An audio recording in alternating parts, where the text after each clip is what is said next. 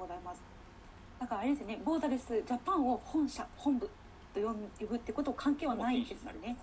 禁止ですね、はい、本部とか本社とかっていう言い方もそもそも禁止されてます。そういう関係性ではない。はいありがとうございます。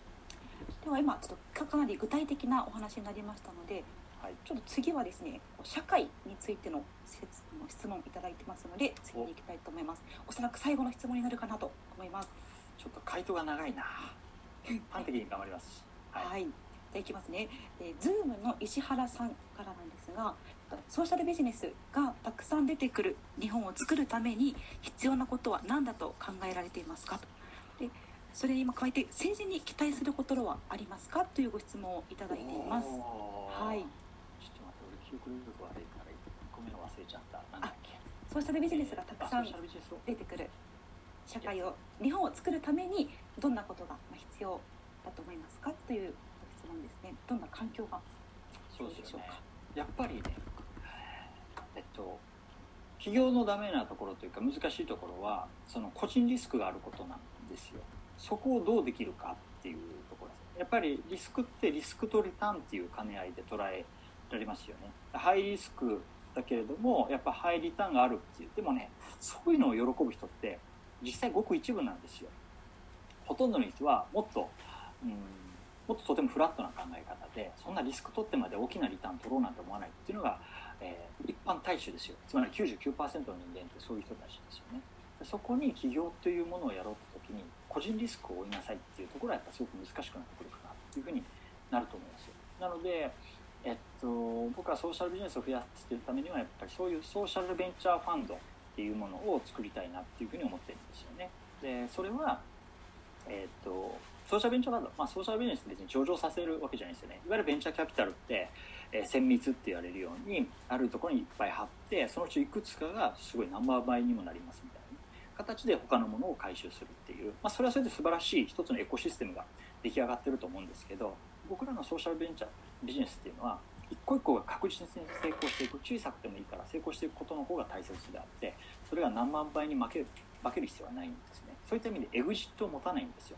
エグジットがないからここにお金を投資する人たちがいないっていうのがこの業界の苦しさ。なので、えっと、これがやっぱりそそういうお金の回し方じゃない別の回し方が必要かなというふうに思っています。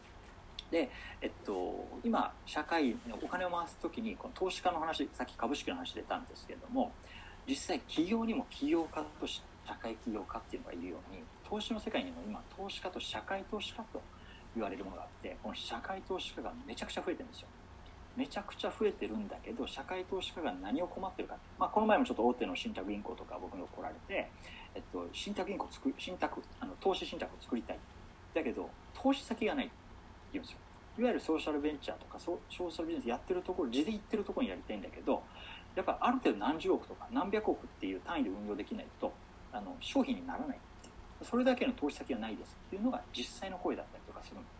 ですよね。だけどそういうところに投資したいっていう投資家は山ほどいるよっていう ESG って今言われたりしますけどもそういうのは一般的な流れとしてあってでもね投資先ないのが実態なんですよ。なのでそこの枠を作った方がいい。僕は、ね、それでソーシャルベンチャーファンドを作ろうと思ってるんですけどそういうお金社会投資家からのお金をそこに入れていく。で彼らが求めるのはすごい大きなリターンじゃないんですよ。どっちかというとリターンはもう少しでいい。その代わり社会的リターンをくれっていう。つまり自分が投資したことによって社会にどういうインパクトが出たのかっていうのをはっきり見える形で教えてくれよっていうそういう投資承認というかものがやったらいいかなっていうふうに思っています。なのでそういうソーシャルベンチャーファンドを作ろうっていうのは一つ。そこでソーシャルベンチャーさっき言ったようにノーリスクでできるように、えそこからお金を借りてトライできるっていうこと。で利益が出たらあのちゃんと戻してください。できなかった時にはあなたのところのなんか担保ひっぺがするというのないっていう仕組みをうまく作れたらいいなっていうのが一つの形そのためにはボーダレスが今頑張っているように必ず伴走する人がいないと難しくなります。ほっといてお金だけ貸してって言ってもやっぱり難しいんでそれを僕らはどういう形で伴走していけるかなっていうのをこれから開発していくっていうですね。あとは僕は銀行を作りたいというふうに思っています、えー、ボーダレスバンクをどっかのタイムで作りたいとそれは銀行を預けたらえー、経済が回ってるので個人が預けたお金っていうものを銀行に融資してでそこの利子をもらってまた預金者利子この差額で回るのが銀行なんですけれども今僕らがどっかみずほ銀行どっかって預けた時にそのお金がどこに行ってるかって全然わかんないですよね。軍事兵器の開発にやってる会社に行くかもしれないしわかんない。これもお金の流れと同じかなって言ってそのソーシャルビジネスをやるっていうところだけあなたがうちに用託してくれたら僕らの融資先っていうのはそういうソーシャルビジネスの企業にしか融資しませんよっていうことをクリアにしたあのあればねそこをお金集めたいという人いるからそうすると、えっと、利子なんて今ほとんどないですからあのちょっと例えば、まあ、銀行から借りる時言ってもみんな 1. 何パーセントとかで借りるわけでそしたら一般の人たちに0.5%利子ですよっていう形で、まあ、他よりもちょっといい利子なんかやってもできる可能性はあるんじゃないかなっていうふうに思ってるんですよね。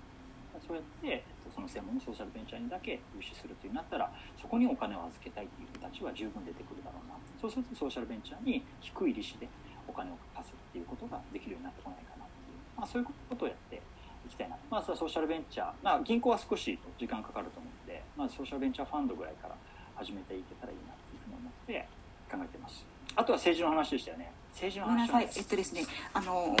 石原さんがいただきまして、あ違うんです。政治ではなく政府でした。あのご質問と私が間違えまして。政府にどういうことを求めますかっていうご質問です。政府か。政府にどういうことを求めるか。はい期待するかですね。期待するかか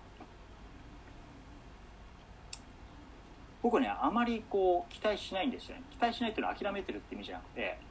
あの、うん、じじ自分なんか淡い期待はしないっていう自分がどうあのそこに関わ関わっていけるかっていうことをすごくいつも考える、えー、タイプなんです。まあなんか政府なりなんなりってまあそれなりに多分みんな頑張った結果こうなんだろうからそこをどこというよりもなんかとはいえ全然今僕はいい政府だと全く思っていなくてっていう感じなんですよまあ僕自身はねなんか原発求めないしとかいろいろあります。だけど言ってもしょうがないんで、えー、そういうんであればじゃあどうやって、えー、やっていくのかっていうことに関して僕は地方から変えていくっていうのが具体的な一手だと思っているんですよね。あのやっぱり歴史見てもあの必ず地方から変わっていくっていうで中央政府を変えるとか東京都変えるとすごく難しいと思うんですよね。だけどあの地方って例えば無投票であの通っちゃうようなものもあったりするじゃないですか。だあの本当地方で、えっと、でも地方って今これこれからすごい大切なのに本当議員が変わらなかったりしてるところってすごくいっぱいあるんですよね。だそういったところ僕らもいろんな実は提案しに行ったりもするんですなんかこうあのある旅館組合とかがもう潰れそうって言って助けてくれって言ってで僕らも全然儲かんないのにもうこういうことをやろうって言って提案しに行ってやったんだけどやっぱりなんか新しいことしたくないって言って議会で止められたりね結構いっぱいあるんですよ。でそういうことってすごくもったいないなと思っていて、えー、そういうところからしっかり変えていく。地方議会を変えることは僕らみたいなものでもできるっていうふうに思ってるんで僕はもう34年をめどにこの政治の世界には行きたいなとボーダレスとして。で僕は僕は立候補するとかそういうことじゃなくてビジネスの仕組みを変えたように政治も仕組みを変えていくっていうのがすごい大切でそのまず手がけ方としては地方の政治あの地方議会をどうしていくかっていうところからあ日本は少しずつ変えていくことができるかなっていうふうに思っていてやっぱり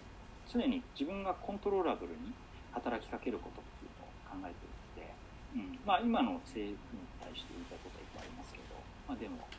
それとは別に自分はどうそのそう言いたいことがあった上でどうしようとしてるかっていうと僕は地方議会でどう変えていけるかすごく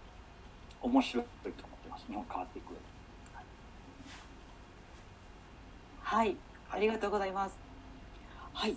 ではですねたくさんあの他にもご質問いただいてるんですけれどもちょっとあの時間になりましたので Q&A はここで一旦終了とさせていただきます。追加であったら